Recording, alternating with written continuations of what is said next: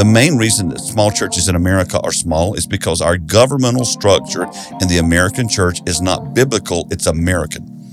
So we view the pastor as a hireling and we say things like, well, you work for us and we're your boss. And God can't move in a setting that's not structured the way He said to structure it.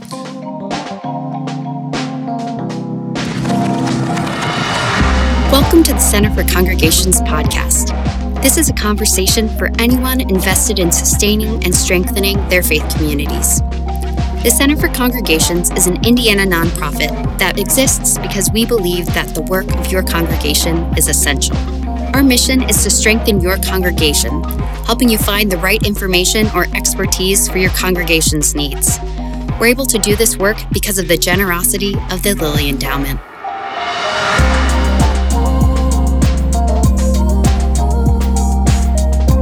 Hey, everybody, welcome back to another edition of the Center for Congregations podcast. I'm Matt Burke, one of the co hosts, and with me is Shellie Riggs Jordan from our Southeast office. Hey, Shellie. Hey, Matt. It's good to be with you today. Good to be with you as well. Very much looking forward to getting to the interview. We had a great conversation with Dale Sellers. We'll tell you a little bit more about him later, but really the topic of today is about kind of small to mid sized congregations. And a lot of times when we say that, that can sound pejorative, or if somebody falls within that range, they might feel bad that they're in that range. But that's one of the things I think we want to do with this episode of the podcast is disabuse the notion that that's a bad thing. So, as we open up today, we want to talk about just kind of how our work intersects with what we would consider small to mid sized congregations. And what we mean by that is maybe anywhere between 30 people in a congregation, maybe up to 150 or 200. Shellie, how was your work intersected with congregations of that size? And what are some of the things that appear in conversations you have with those congregations? You know, I think in Indiana in general, there's a lot of smaller congregations, and I think they often feel like they're doing something wrong because they're smaller. And one of the things I always say is there's something really magical about a smaller congregation sometimes. You know, they have kind of built in opportunity for community and family that a lot of larger congregations have to work really hard to get to. Mm-hmm. So I think there's a lot of really special gifts in smaller congregations but you know, we made it through the 80s where bigger was better and that kind of stuck in our mind. And right. it's not always true. It's not always true. So I think just reminding congregations that whatever size you are, you can still do great things. Mm-hmm. A lot of times when I have conversations with smaller congregations, there does seem to be this sense of lament or, you know, wishing that things were different. And in a lot of the work that we do, as we've intersected with smaller congregations, especially in what we call our special grant initiatives, where they want to take on a project for community ministry or youth ministry or something like that. One of the things that we're big believers in is what we call finding your assets. And there's this exercise called asset mapping. And it's so fun to see a congregation, really any congregation, but especially congregations that maybe have a not so great view of themselves, list out everything that they have as assets. I'll never forget, I walked into a small congregation up in Angola, Indiana, and they had done their asset mapping exercise for a community ministry initiative. And they still had everything up on their whiteboard. And that whiteboard was full. I mean, full of assets. And I just stood there and looked at it and just, you know, congratulated them on just being eyes wide open about all of the things that they had to offer. And that really moved them in a really positive direction as they looked at community ministry. Oh, and sure. so I think just reminding congregations, really of any size, there are so many things that you have at your disposal. You may not even realize what's sitting in your pews or what's in your community that you can utilize. Mm, that's such a good point, Matt. This shift from scarcity to abundance. I think that's what the asset mapping helps people see we really do have a lot of gifts. We really do have a lot of things that we can utilize. So, yeah, that's such a great exercise. Thanks for that story. Yeah. It was just a really fun moment for me. And it was just great to see the joy in them for realizing all that they had to offer. It was really cool. Hey, we can do this. Yeah, that's so cool. exactly. Exactly. So yeah, and some of the things that I hear is just, you know, concern about, you know, the fact that we're, you know, maybe we're shrinking, we don't have as many people as we used to, we don't have as many young people. I remember in a conversation we had with Alan Stanton, who is a guy who focuses on small rural congregations. I'll talk about something that he's doing as a resource later in the episode. But I remember him talking about helping congregations do demographic studies of their surrounding community and county. And it's like, well, it's no wonder you don't have many young people because there really aren't any here. yes. It's not that you're not attracting them, it's they don't live here. Yeah. Yeah, yeah. And just the sense that like there's nothing wrong with being a really good church for boomers. Right. right. That's an important thing. it is. It is. So, something that we just want to do on the front end of this episode is provide encouragement that no matter what size of congregation you are, and maybe you're part of our audience that is a 1500 member congregation, I think a lot of this does still really apply. But 95 Network focuses on small to mid sized congregations. And I'll let Dale in the interview talk about where the name came from. I think it's really cool and a really eye opening statistic. So, next, you'll be hearing us in a conversation with Dale Sellers, who is the executive director of 95 Network. We think you'll really enjoy the conversation.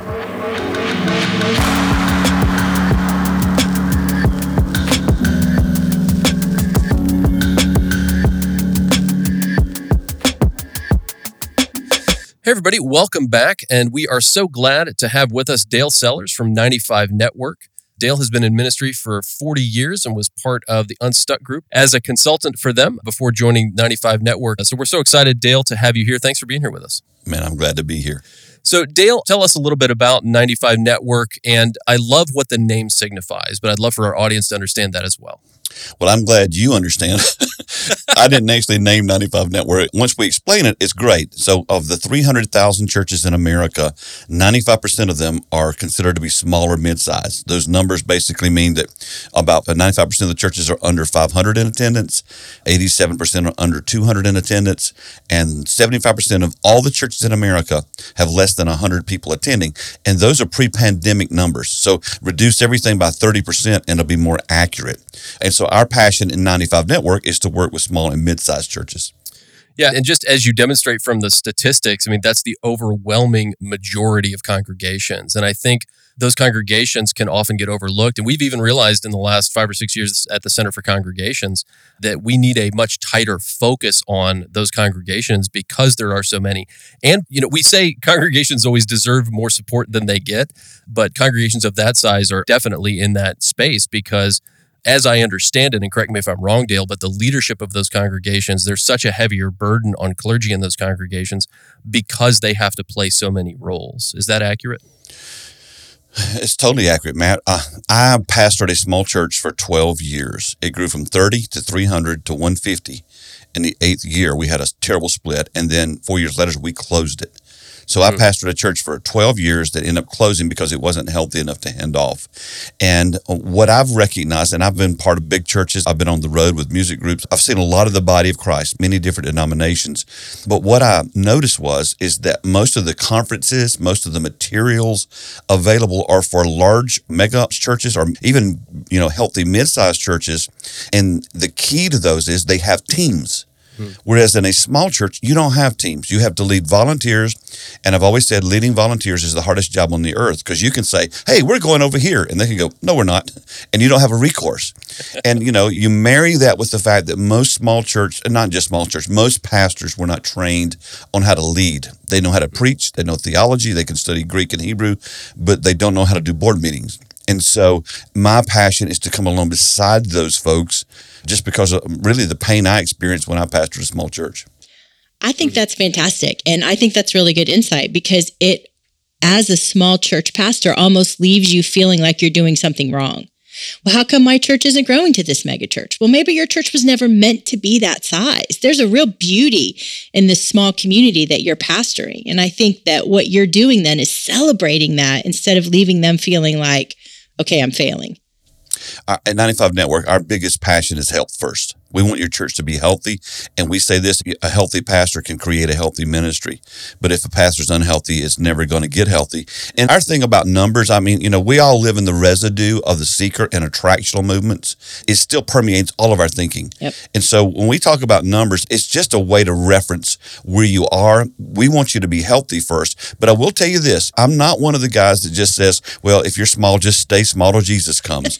I believe that as long as there's a lost soul in your town, you're not done done. You know, even referencing what you said there, when we get defeated on the inside, we tend to quit reaching out. We quit casting vision if we ever had one. And so we get kind of stagnant. And so just the health is our first key at 95 Network. Hmm.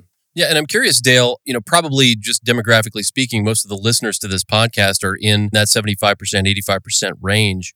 I think they would be interested in hearing what are some examples or what are the benefits of a really healthy small congregation? Like, what do you see that are hallmarks of that congregation, ways that it flourishes, ways that it really shines? I like to say this. We referenced this. Uh, there's this book called the Bible, and there's a fellow in it named Jesus, and he started this thing called the the church. And in Ephesians four, through his friend Paul, he told us exactly how to do it. So Ephesians four, 11 through 16, that is the makeup of how the small church, or the church, I should say, was designed to be run. And Jesus said, I'm going to give you these gifts. And he listed these gifts. And then he said, their job is to equip saints to do ministry. Mm. We don't do that. Mm. We don't do that for two reasons. We either don't do it because we need to be needed. And so small church pastors will often do everything themselves. You know, they'll be out cutting the grass with a push mower on a five acre lot, and the board member comes by and pats him on the back and says, You're such a good pastor. That's not good, Pastor. He needs to be cutting the grass or either pay for somebody to do it. Mm-hmm. But we do it all because we need to fill our emotional tank. A lot of us have a what I call approval addiction. It's in my book. We can talk about that later. But mm-hmm. you know, we do what we do to be approved to fill our emotional tank because, as you referenced earlier, we feel less than or something's wrong on the inside. But really, the main reason that small churches in America are small is because our governmental structure in the American church is not biblical. It's American. So we view the pastor as a hireling, and we say things like, "Well, you work for us, and we're your boss." And God can't move in a setting that's not structured the way he said to structure it. So to answer your question in a long way, it's easier to become an equiper in a small church than it is in a big church because you've only got a handful of people you can hand things off to. So develop relationships with them, build relationships with them, empower them, give them opportunities to try things, and then, you know, sit down and talk about how it's going.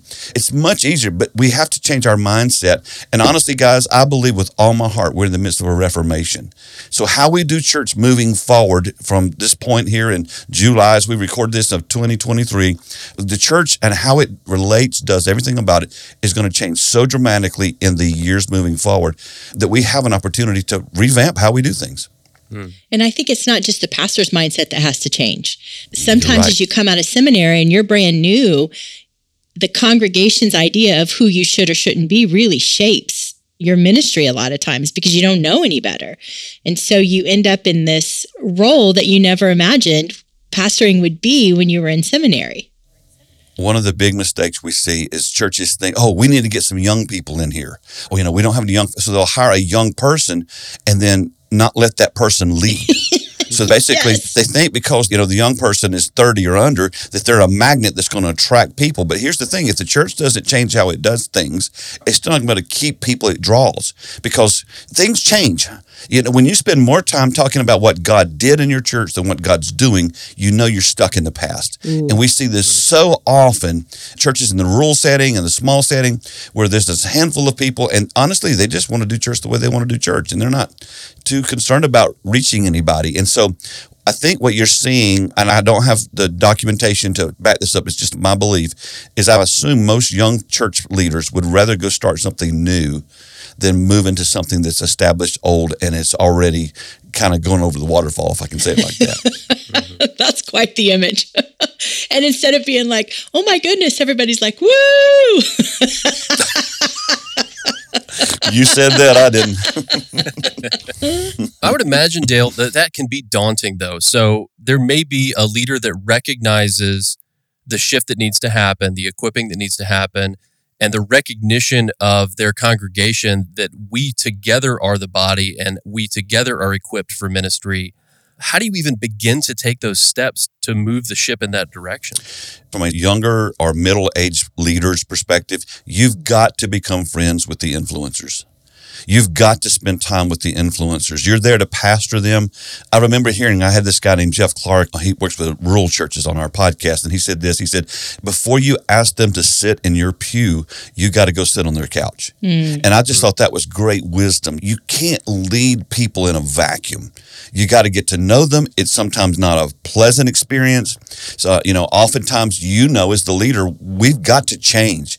But change is hard for anybody, but specifically those in the church world that have been leading forever, they often don't want to change. And one of our teammates at 95 Network who does our discipleship coaching, Matt Adair, talked about this. He said, you know, One of the things that happens in the church is we don't recognize or realize that sometimes some of those, what we call older, they don't have to be older, but the mean people in our church, they had a trauma or a problem or something that happened in their life. And because our discipleship processes are more educational than actually life issues, no one's ever addressed those things. And so sometimes that anger, toward you has nothing to do with you. Sometimes it has something to do that happened to them a long time ago they've never dealt with.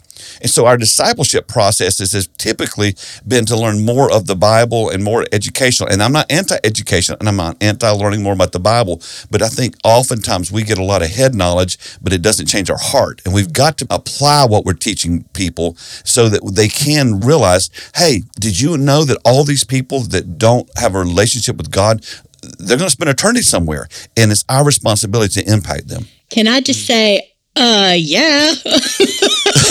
I like her a lot. She's fun. we'll keep her. We like her too. Uh, thank yeah, you. Matt. Thank you. She's more fun than you are, Matt. Thank you. I would agree with that. I would agree with that assessment. You guys are funny. I think part of that has to do with what you were talking about earlier, how Americanized things have become. Because in America, we're about doing, we're not about being. But what you're talking about, Dale, is being in relationship with one another, being in relationship with God.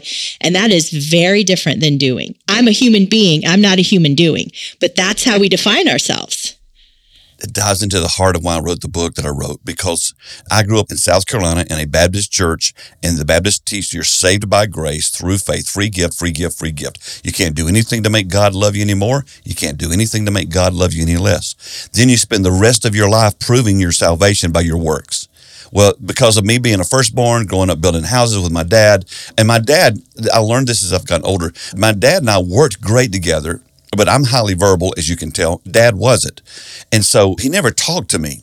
So, like, if you guys hired me to do a job for you, you know, let's say I came and remodeled your studio there, my dad would stand and brag on me to you all day long, but he never bragged on me to me. Mm. My dad told me three times, I love you. And all three times were in church services where they made them do that. And the last time, he didn't even get it out. It was just like, uh, uh, uh, and he starts crying. But I count that one because I needed that. Okay. Well, I needed my dad to verbally approve me. I needed my dad to say, hey, you're doing a good job. I'm proud of you. He never did that. So what I did was I started working harder, mm. doing more, even in construction, to get him to notice me, and he never did. Well, that shifted into my walk with God. So I got to a place, especially being a small church pastor, where no matter what I did, I felt like a failure. Mm. And I, again, because of the residue of the seeker and attractional movements, I didn't build a mega church. So, Matt, if you and I had gone to school together, and this is literally true, it's happened. If you and your wife were in a restaurant and my wife and I walked in and saw you, if I could duck out before you saw me, I would leave because I didn't want to see you. Because if your church was successful and mine wasn't, I was embarrassed. It wasn't you, it was me. Mm. I had this mentality and this belief that Jesus was mad at me. I literally used to pray every day Jesus, please don't come back today. Or please don't let me die till I fulfill my purpose. Mm. I had so much guilt, so much pressure, so much shame, felt like a failure. But the thing was, though, I never knew what the purpose was you know, it's like ambiguous out there, but it led me to having quadruple bypass surgery at 53. Oh my. I'm 61 today, and I had quadruple bypass. I spent Christmas in 2015 in ICU, and I asked my surgeon. I said, "Okay, tell me how this happened to me." I had a, what they call a widowmaker. I was completely blocked in one artery, 100 percent, and 90 percent blocked in three others, and didn't know it. Mm. And I said, How did this happen to me? I said, You know, I mean, I'm not severely overweight. There's no heart disease in our family. And I never smoked except in high school for six months, but I didn't inhale because that's terrible for you. You know, I didn't know I went to college and people inhaled smoke. So I'm sitting here and I'm like, Pat, what? What, what happened to me? And he said, hypertension and high blood pressure because of your vocation. Mm. I said, Are you saying the ministry almost killed me? He said, That's exactly what I'm saying. And so I had to go and begin on a soul searching, which led to me writing the book Stalled. Because the subtitle of my book, Stalled, is Hope and Help for Pastors Who Thought They'd Be There by Now. That comes from an article I wrote in 2014 for the Unstuck group. They published it, and it was called I Thought I'd Be There by Now Confessions of a Small Church Pastor. They published it, and I heard from pastors all over America going, That's exactly how I feel. Mm. And so I had to start working through some stuff. And then two years ago, this week, my wife and my daughters got caught in a rip current and almost drowned for the second time in 15 years. And that broke me. I ended up in counseling down in Dallas, and I had to really begin to work through some of this stuff and understanding, you know what? Jesus loves me, this I know. For the Bible tells me so. I mean, I taught that, but I thought I was the exception to that mm. because he was mm. disappointed with me because I hadn't built a big church yet and I hadn't reached the world. In other words, I was a stinking mess. So you were right where he wanted you to be so that God could help put you back together. I tell you what, man, I feel like Humpty Dumpty sometimes. you said the ministry almost killed me. I think that's a profound statement in many ways because we think our ministries are this healing, health giving thing, but very often they're killing things that were intended to grow. We see millennials not coming back, we see people not returning from COVID.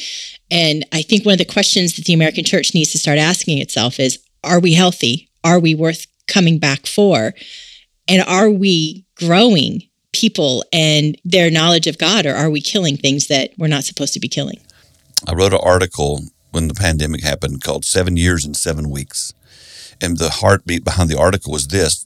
We were already working with these particular churches before the pandemic, trying to get them to update, trying to get them to change, trying to get them to, you know, establish mission and vision and the things you need to do to know where you're going. And churches were like, oh, I'll get to it someday, you know. And here's the key with small churches, uh, there's no accountability and we don't follow through and there's no accountability and nobody does anything about it. So we say we're going to do things, we don't do them, and it, nothing matters. Well, it does matter because we're not reaching people. But so what happened was, you know, that we had all shut down, you know, in March 2020, and so where we were was we had Easter as a distraction back then. If you remember, when they asked us all to close our churches, we're just like, let's figure out Easter. So all the churches put all this energy in how to do online or how to do an in-person or thing out in the parking lot or, uh, you know, real just inventive ways of connecting with community. So we all focused on Easter, but I saw this happen. After Easter was over with, pastors were like, well, now what? Hey, we're American. This thing's supposed to be over, and it's not over. Yes. And they went into depression. And what happened was pastors began to figure out, and this is exactly where we are and what you were referring to. We figured out in seven weeks where we would have been in seven years. Hmm. But the pandemic sped it up. The pandemic has not closed, will not close one church. The pandemic was an accelerator.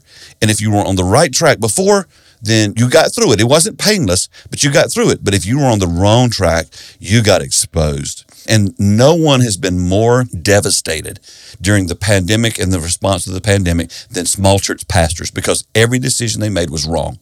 If you meet in person, then you're unloving. If you don't meet in person, then the devil's directing your ministry. If you wear mask, you're in fear. If you don't wear mask, you don't care about people. Whatever they decided was wrong. I mean, guys, I know of three churches during the racial issues. Pastor preached a message on racial reconciliation, and all three of those guys were fired that afternoon. oh my gosh. I mean, that's a lot of what we've been dealing with. That's why I tell you, which referring to what you said, we're in a reformation. And how we did church in 2020 will not work moving forward. And Matt, that's why we're doing this soul care conference we're doing. It's because pastors are like, they don't know what to do anymore. And so either either quitting or what I'm seeing more of now is they're like, you know what? They're going to double down and still keep doing what they always did. And it doesn't work. I think you're absolutely right. I wonder then, as you think about that's the place a lot of small church pastors are, mm-hmm. and they recognize there needs to be change. And you talked about building relationship is the key to that. Mm-hmm. Building relationship maybe with the influencers or with other leaders in your congregation. I mean, do you think the pandemic helped convince people that we do need to change, or do you think that there are people just digging in their heels saying, Oh no, it didn't convince the church people that. That's why I just saw this last week. 40 million people have not come back to church. Hmm. No longer attending church anymore. And here's what you have to deal with. Okay, we can say that those people are just a bunch of godless people, but come on now, this is the people who were making up our church before the pandemic. And what I've said is this we weren't connecting with them before the pandemic, they just came because they came. But here's what happened. This is a great example. So here you are. Let's just say you're a young dad and you've got a seven, five, and a three year old son. Okay. And every Sunday, your life is this. You get up at six in the morning and you start yelling at the kids and you try to get them to get ready and they can't find their clothes. And it's just a yell match, scream match. You threaten them on the way to church. The youngest one throws his shoe out the window. You got to stop and get it. He gets to church that day and you threaten them within an inch of their life if they disrupt or cause a problem. Then you finish church, you rally them around, you go to the restaurant, then you destroy a restaurant. There's food everywhere. And that guy goes home, he you know, gets the kids to play it and he gets a two hour nap. He gets up tomorrow morning on Monday and he works 80 hours, and next Sunday he does it all again. Suddenly, this guy discovered a thing called Sabbath. mm-hmm, Suddenly, all of a sudden, his life is like, you know, wait a minute, maybe I need to rest. And so I'm not anti meeting, I'm not anti meeting in person, but we can't just keep blaming everybody that's not coming back as sinful. Right. Some of them discovered Sabbath. Right. And which is a biblical principle, which, by the way, side note, this is the biggest area I get pushback in our soul care conference when I tell pastors that God expects them to Sabbath. So another conversation. So anyway, this guy discovers, hey, you know what? I feel better. I'm more connected to my family.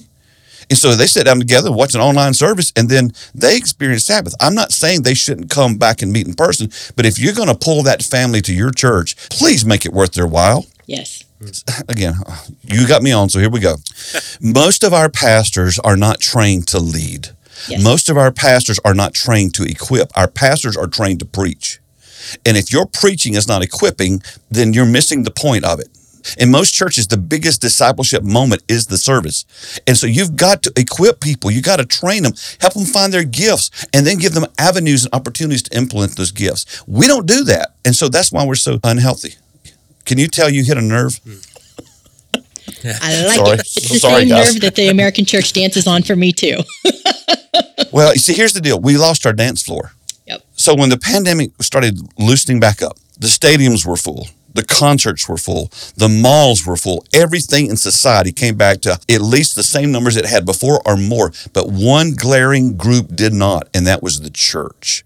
And so what we did was we said, well, all these people that aren't, they just don't love Jesus. That's just not true. They just, some of them got a grip on life mm-hmm. and began to recognize, you know what? I need it to be more meaningful.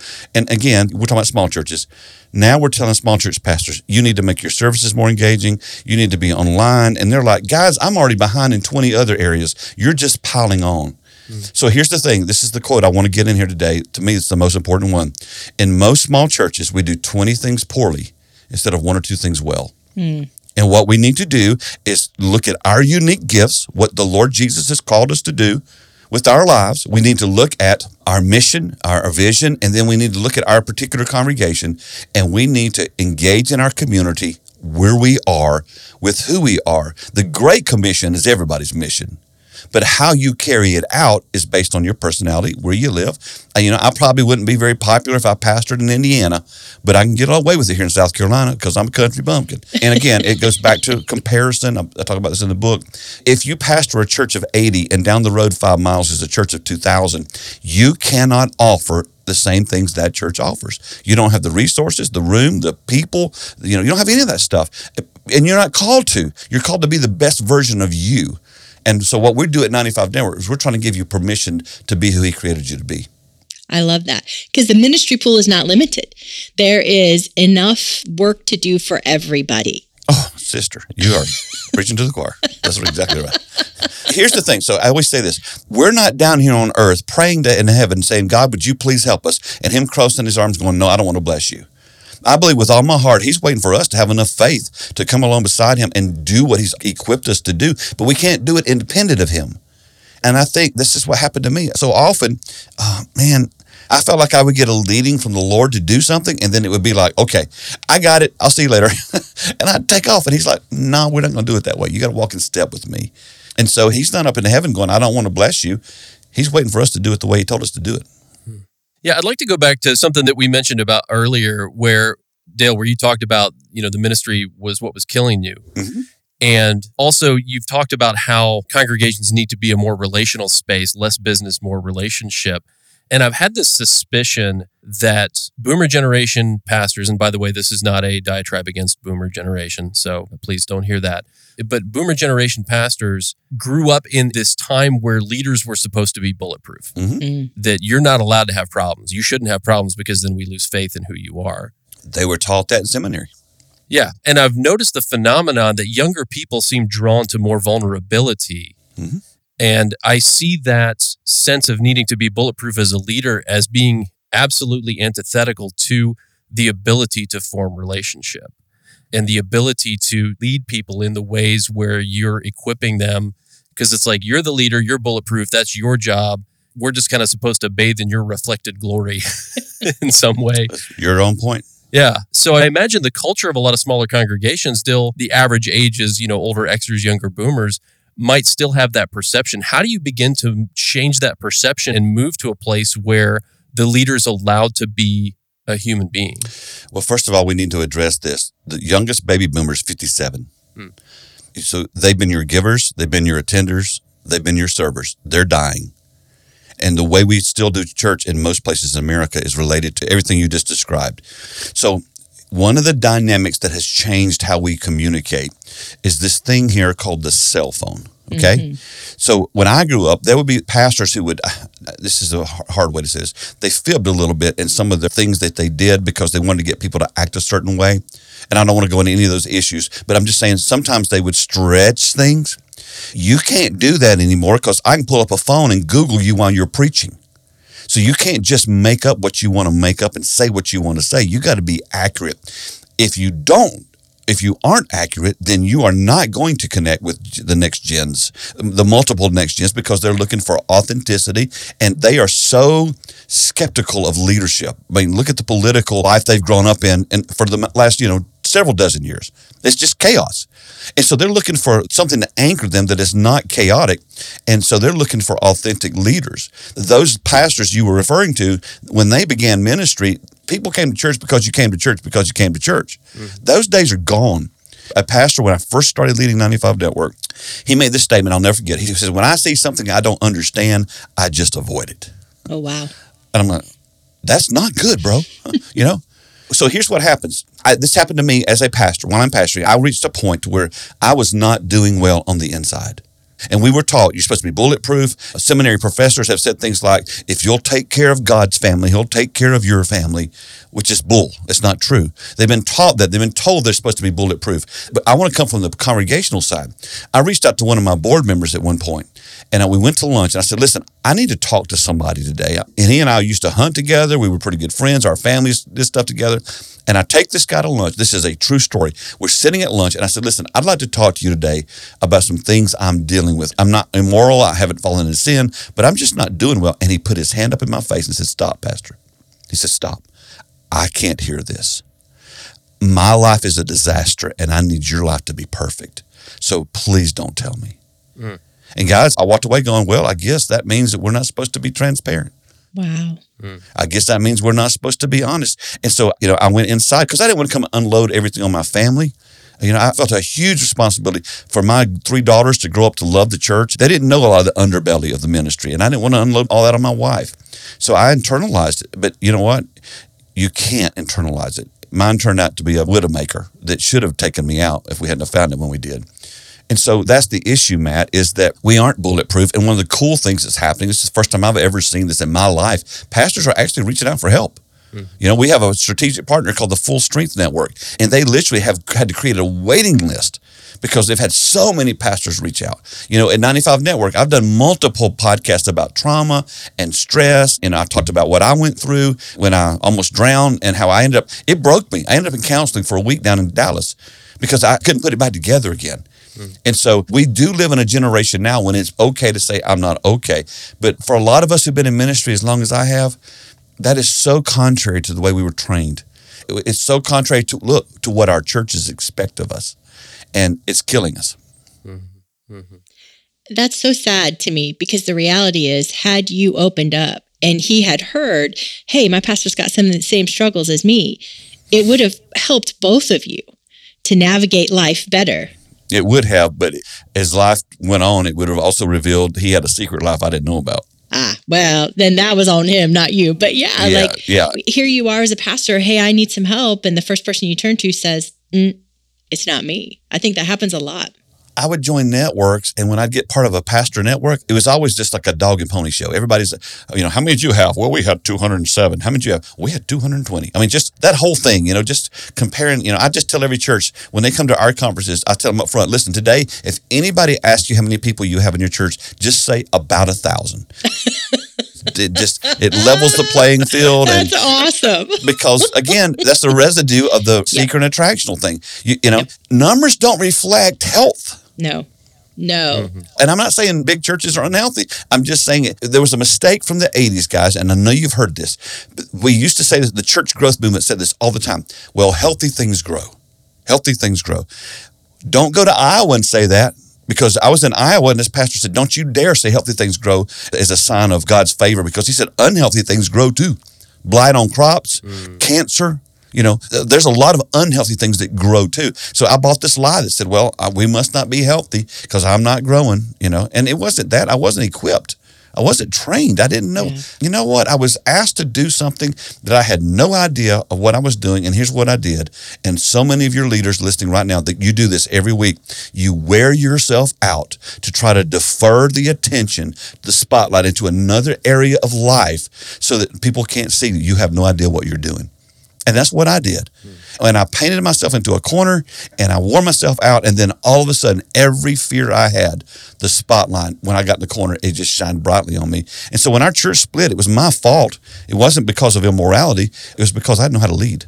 Mm. And it caught up with me. And that was the beginning of my heart issues. I thought I was going to die from stress just those few days of that church split. So if you've been through a church split, I just want you to know that I love you and I understand. And if you have not done so, you got to go get counseling because it doesn't go away. Trauma does not leave you; it just cycles in your mind. Your body takes it on because your mind won't deal with it. Yes, ma'am. You're dead on. Yep. Y'all are smart. Y'all are really smart. this has been this has been fun interviewing you today.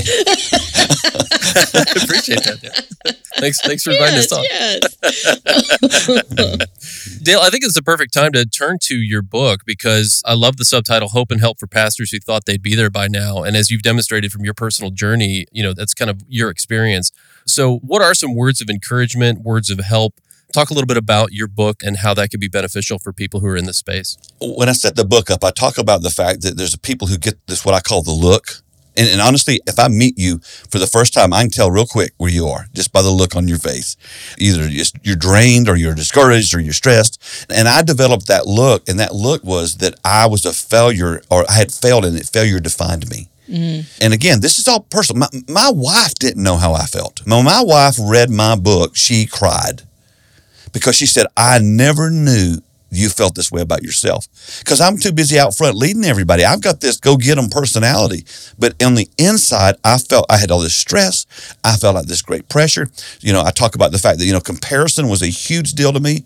As I referred to earlier, Matt, you know, if I compared myself to you and and I, am gonna tell you a really funny thing. I would pray sometimes and go, Jesus, I know Matt. Why are you blessing him? He's no good. He can't lead. I mean, those are the kind of prayers I prayed.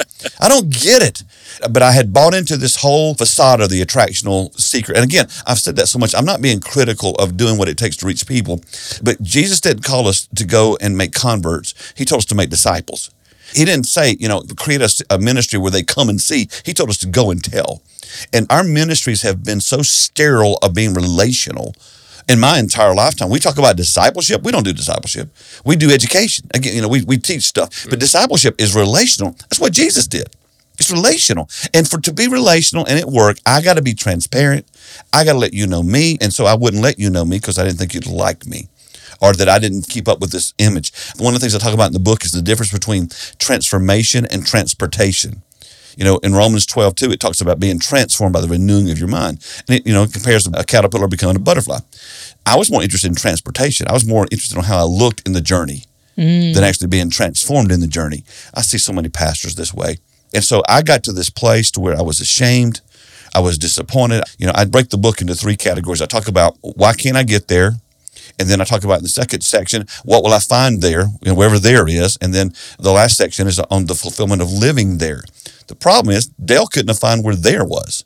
So when I say I thought I'd be there by now, I couldn't define it. And it all happens because of a conversation with Tony Morgan. When I worked at Unstuck, we're talking one day, and he's just like, uh, I told him, I said, Tony, I said, I just, I just feel like such a failure because I, I can't get there. And he's like, Dale, I, you're not a failure. I mean, he was like trying to bless me and speak positive things to my life, but it didn't matter because here's the deal. This is the truth. Faith comes by hearing, and hearing by the word of God. And that's all, you know, Bible for you there. Faith comes by hearing. So what you hear is what you believe. Mm-hmm. There's no one you believe more than yourself. Yeah, I have a thousand people tell me, Dale, you're a great pastor, you're a great leader, you're doing such a great work. But all I have to say one time is, no, I'm not. And I'm always going to believe me. That's where pastors are today because of comparison or issues of growing up or trauma or multiple things. We're a stinking mess. And I believe, I don't believe the Lord necessarily created the pandemic, but I can tell you He's redeeming it. And I believe we're in a Gideon phase of ministry. If you study Gideon, remember how when Gideon finally said, Okay, yes, God, I'll do what you want, he gets an army of over 30,000. God says, Oh, no, no, no, no, no, no. I'm not going to let you go out. He said, Because if you guys go and win and you beat the Mennonites with that army, you'll take credit for it. So he pares it down to 10,000. No, no, no. Army's way too big. He takes it down to 300. What does it say? Who would basically do it the way God said do it. Mm-hmm. And all this was about how they drank water. you know, so that's where we are today. There are going to be thousands more, have already been thousands of folks leave ministry because of unhealthy issues, and some of that is necessary. I have no problem with people taking time off. I took five years off after our church split, and I went and worked construction because I had to get my head screwed back on right. And you still find out what a mess I was. I didn't get it screwed back on right. And so, what has to happen is you can't be that person that says the things I don't understand, I just avoid. Right. You know, when we grew up, you know, I'm 60, we used to go on the playground, we had this thing called a tether ball. Yes. You know, it's a ball on a rope and you hit it and wind it tight. That's where most pastors in America are. And now they're wound tight and they don't know what to do. Well, don't go, you know, knock a hole in the ball and let the air out. Unwind, y'all. Unwind. Yeah. It's okay. And if your church won't let you, find another church because there's more churches today that need pastors than there are pastors. That's great advice. One of my favorite singer songwriters has a line in his song that says, You don't need to tell me how to kill the fun. I've got a head full of sharp knives. like, I love that because I think that's true about a lot of us. You try and give me a compliment and I'll shred that sucker before it gets in. Think about it. If we were healthy and we enjoyed life and we enjoyed our marriage and we enjoyed our children, then wouldn't we model a healthy example for our congregations? Yes, sir. But just to be honest with you, I just don't think we're drawing many people in who don't have a relationship with God because they don't see anything that we have in our life they're missing in theirs. And that needs to change. It goes back to what we started today, what I believe to be true. There is no plan B. Mm. This is all there is. This is as good as it gets. Look right here. This is as good as it gets. You need You to say that again. People aren't drawn in because they don't see anything in our relationship with God that makes them want to come. if you tell me, oh, you're missing out because you need to have this great look, you know, if we're doing it because that's our mantra, but we're not experiencing the joy, why, why would I want what you got? Mm-hmm. Just a thought. Woo! I'm telling you, moving to church. Well, hey, uh, Dale, as we come to the end of our time here, where can folks find more information or follow you, maybe social media or websites? Easiest thing to do is just go to the 95 Network website, and it's the numbers 9 and 5. So it's 95network.org. And I'd love for the listeners, that we have a couple of pop ups on the front page there. One's called the Soul Care Essentials, and one's called a Healthy Church Assessment that will trigger several responses and things. We would love to help you and connect with you that way. If you'd like to get a copy of the book, just go to Amazon. Amazon can get it to you cheaper than I can. And just just go and write the word stalled and then my name, Dale Sellers, and it'll pop up on there. But if you need to reach out, just go to the website and then you can just you can email me through the website. And listen, I respond to every email and I take every call because I don't want one pastor out there going, I'm at the end of my rope. I mm-hmm. need help. Let me close by saying this. There was a pastor from Indiana who reached out to me about a year ago. I think he just found us online and sent me this email and basically told me how bad things were in the situation. And the guy felt like a complete and total failure. I go on to discover that what happened was he was actually the administrator of the Christian school and his father had passed and they made him pastor. Mm-hmm. Had never been trained for it. Mm-hmm. And so things were going bad for him. But he reached out to me and he made this statement. He said, You know, I'm, I'm at the end of the rope. I could use some help if you don't mind. So I responded and said, Hey, man, I'd love to help you. You want to get on a call? And he made this statement. He said, Well, I'm not sure I want to get on a call with you because if I get on a call with you, then I'm admitting I need help. Mm. So I responded by saying this You can get on a call with me, go to the hospital or the morgue, whichever one you want to choose, but you just can't keep doing what you're doing. And so we ended up connecting. You know, pastors, you just can't keep faking it anymore. Fake it till you make it. It's not in the spiritual gifts, It- it's not in anywhere in Ephesians 4 to fake it till you make it. We got to be equippers. Mm-hmm. And honestly, you know, I learned this from John Maxwell a long time ago. We teach what we know, but we model who we are. Ooh. Mm. And that's what we've been seeing. We've been modeling who we are. So that's who you attract.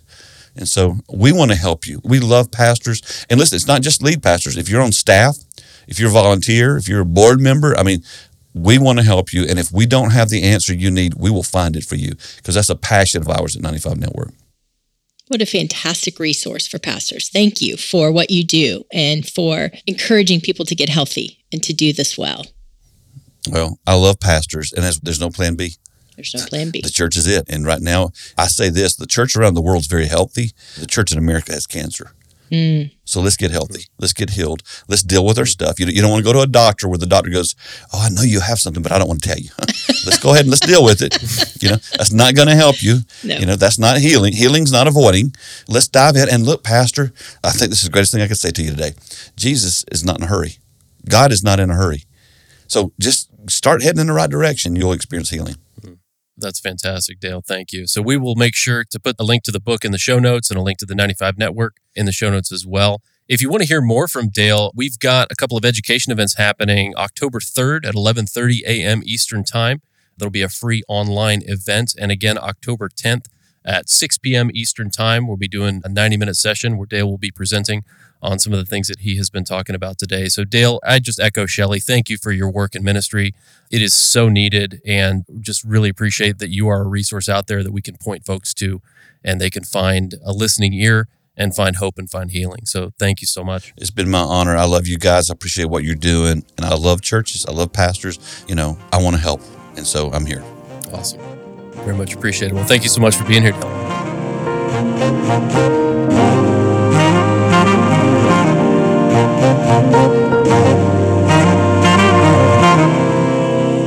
Wow, mm-hmm. Matt, that was a fantastic interview with Dale Sellers. What a fantastic guy. What a great organization. They are doing some amazing work that I am super excited to learn more about and to talk more about. Yeah, absolutely. You know, when I was in college for my degree in religion, precisely during the time of the church growth movement. In fact, I had a J term class. I found my notes on it about six months ago. You know, so those, those notes are only like a year old, right? So yes, only a year. no, that's way back from the late 90s. And uh, I found my notes on that class, and it was just really fascinating to dig through some of the worksheets and notes from that college course because that was the thrust, that was the emphasis. Your church should be growing. Mm-hmm. We all heard that statement that he mentioned that healthy things grow. And he's like, well, yeah, but cancer grows too. Yes. so realizing that the analogy it's fine as far as it goes but don't take it to its extreme because i think when you hear healthy things grow and you see that you're not growing then there's an assumption that you're not healthy. I mean if you wanted to parse the logic out we could even put that into if then statements right? Yes. but that doesn't follow. That doesn't follow. And Right. we need to learn to embrace that. That's one of the biggest things that stood out to me. What about you? What are some of the pieces from the conversation that really struck you? Yeah, when he was talking about the whole growth thing, I kept thinking, but numerical isn't the only way to grow. Like if Mhm. your congregation is growing numerically, but nobody's growing in their faith or, you know, spiritually, emotionally, then are you really growing in the right way? Mhm. That you can be growing and stay small as long as you're doing the right things. So that really stood out to me. And then Yeah. he said, if your congregation is talking about what God has done instead of what God is doing, you are stuck in the past. And I thought, whoo, that's a that's a powerful statement because I think especially the older I get, it feels like the more the past has a pull. mm-hmm. And I have to remind myself that my past doesn't define me, it informs me. And I think that's true for congregations as well. Yeah, for those who know me well, I love media. I love music, I love film, I love books, I love storytelling. And there's that old trope in storytelling of those people who are stuck in the past. And I think more, the most common version of that in storytelling is kind of the high school football hero that's stuck in their past. Yes. And I think of Napoleon Dynamite's uncle, uh, who, who kind of plays that role really well. But, you know, and that's one of the things that I knew early on to not play that role. But as I'm getting older, the recognition that I need to maintain that vigilance to not look at the past and think that best years are behind me because I've seen, and I know I'm talking about people and not necessarily congregations, but I think it's analogous that I have seen people in congregations, older people in congregations in their 60s and even 70s, who are just vibrant people. You want to hang out with them. They're constantly Yes. learning. They're just great to be around. And so, this sense that age has something to do with vitality is not true. I mean, it changes, of Right. course. I mean, as I'm moving through kind of my middle age, gosh, I hate to say that publicly, but as I move through my middle age, you know, I'm seeing those reductions in energy level and drive and things like that. But it, it doesn't matter. It doesn't mean that life is over. And we just have this sense in the United States, especially, that young is good, old is bad. And I think we also have that sense that, you know, large is good, small is bad. And so there's that just understanding that we live from here forward. We use the past to inform our present and our future, but we should not live and focus there. And I think that's a good word from him, you know, because we tend to think of smaller congregations, and a lot of the smaller congregations that I encounter are a bit older in age as well. Average ages are more on the higher side, but that doesn't mean that you can't be a healthy, vibrant, living place where really cool things are happening. Agreed, agreed. And as you get in kind of that older stage, your middle age, for a lot of us, we have adult kids now, which always seems like a weird way to think about my own children. Like when I say adult kid, that just doesn't seem to go, but I don't know how else to say it. Sure. My own children are grown adults. and so there's room for me to learn. There's room for me to volunteer. There's room for me to do things different than I could do 10 years ago. Mm-hmm. And I think that opens up a whole realm of possibility for older congregations too. Yeah, well, like we talked about on the front end of the episode, we talked about assets. And I think that's an often overlooked asset that even though I'm in my middle age, we still have relatively young kids. We've got a 14 and an 11 year old at home. And so there's a lot of constraints around our time. But mm-hmm. thinking about once they're grown and have, you know, are in college or have their own families or whatever, the time that we will have to invest in things. And I wonder if we miss that point sometimes that there's so much opportunity just in time to be able to be active in the community or active in your congregation or active in your local hospital, whatever it is, in some way, shape, or form. And those things are extensions of your congregational ministry. They are. They are. You also have a little more discretionary money. goes without saying. Maybe not a lot, but yeah, it's like, wow, we're not paying for meals out and baseball games and football games right. and, you know, yep. whatever. So, yeah, I think your life just looks different. So, for these congregations that are small, but they have an older population, it feels to me like there's unlimited possibility mm-hmm. in assets and things that they could still do. Yep, absolutely. Yeah, another thing that stood out to me in that conversation is at one point he was talking about how older congregations will sometimes hire in younger people or younger ministers, but that can be problematic. And I vividly remember a small congregation in a town southwest of where I'm at right now that the pastor called, wanted to speak with me. So I went down to visit. And I think he was in his mid 30s. And he said, You know, they hired me in here because they wanted some vibrancy and vitality, but they won't let me do anything. They won't let me make any changes. And so there was just this real frustration that there was the fact that they hired this young pastor, but then there was the ongoing conflict of they didn't want to make any changes based on what he thought would be a positive direction for the congregation. Yeah. And so remembering that we need to learn from younger people that yes, we may have wisdom that they don't, but on the other hand, they have energy that we don't, and they have ideas that we're unaware of. I think of the time that I spend in some online spaces where my son spends time. There's a whole different language, and even I'm learning a whole different English syntax, like a whole different word order that is being used. And if I wasn't in that space, I wouldn't know that. And it literally would put me in a place where I could not talk to younger people in a way that feels comfortable to them. Yep. And that's just one small piece of how we interact with younger generations, and let alone the different worldview, the different things that they've grown up with. I mean, my 14 year old was in the beginning of middle school when the pandemic started. That shaped him mm. in ways that it did not shape me. And I need to pay attention to how he developmentally changed because of that huge event in our lives and learn from what he needs because of moving through that big social and cultural crisis.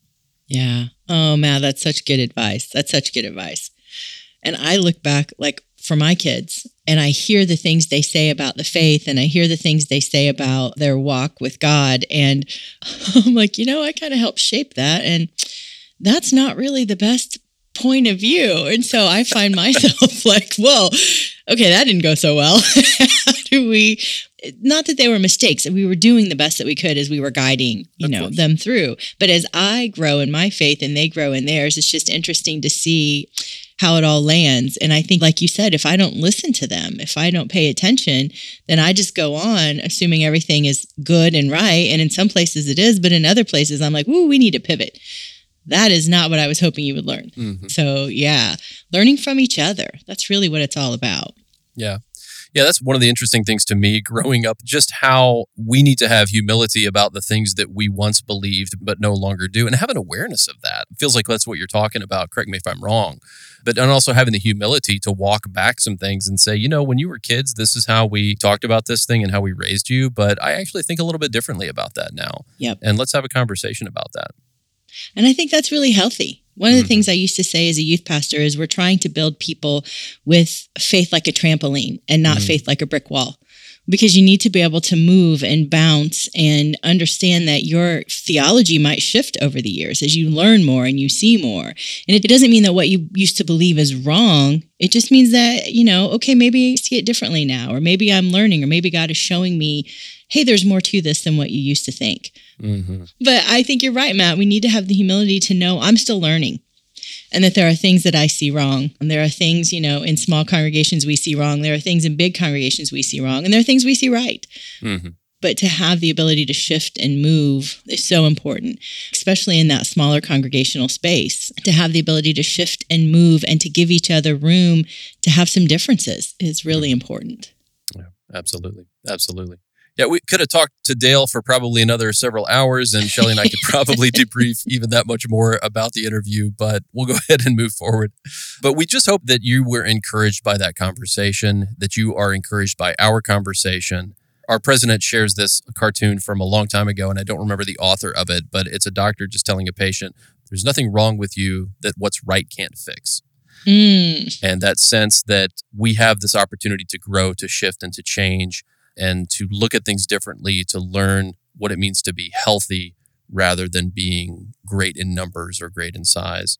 Just think that's so important. And hopefully, we'll share some resources now that are also encouraging and helpful for you if you are a small to mid sized congregation and you're in that space. So, Shellie, what did you want to bring to the table today? So, there's a man by the name of Karl Vaters. I'm sure some of you know about Carl, but he has a website Karl Vaters, and it's K A R L V A T E R S dot com. And Karl's written several books. He's got a blog, and he speaks to small churches. One of his books is called Small Church Essentials. Another one, I love this one, The Grasshopper Myth Big Churches, Small Churches, and the Small Thinking That Divides Us. So, just I think a fantastic resource for churches that are smaller numerically. Yeah, I'm a big fan of Karl. He's actually been on the podcast and done some education events for us. And, you know, the interesting thing about him is you find out that he's from Orange County, California, and you're like, wait a second, what do you mean small church? but the story of his congregation is that they're just landlocked and they can't afford to purchase any more land because it's such an expensive place. So they're just constrained by size. And for many years, they have just been content with that. And so it's just beautiful to listen to his perspectives and his stories. So we'll make sure to have his website in the show notes for today so you can check out podcasts, blogs, books that he's written, all kinds of things. Just big fans of Karl Vaters. So I'd like to mention the Thriving Rural Communities from Duke Divinity School. It's a place where you can find information. They've got rural ministry fellowships that have scholarships available. They've got programs on strengthening rural ministry. They've got some events. There's one coming up. It's called Convocation on the Rural Church. By the time this episode releases, that will probably be in the past, but just so you know, they do offer events like that. And there are preaching and speaking opportunities, other programs and resources available. So I know that Duke Divinity School is working on this as well. I can't speak for them, but I can speak for us that you heard in the interview. Dale talked about 95% of churches in the United States are under 500. 75% are under 100 in membership. And so for us as an organization, our eyes have been open to that reality. And so we are trying to shift our focus as well. And perhaps Duke is doing that also to recognize that most of the people in the United States are in a church that is of that size. And so we want to be a resource for congregations like that. So check out Karl Vaters, check out Duke Divinity School. I also want to do a callback to a previous episode that we did with Alan Stanton who wrote a book called Reclaiming Rural Building Thriving Rural Congregations. And it was a delight to talk to him. So I'd have you take a look back in our catalog and check out that episode. We had really had a good conversation with Alan Stanton and his book on reclaiming rural.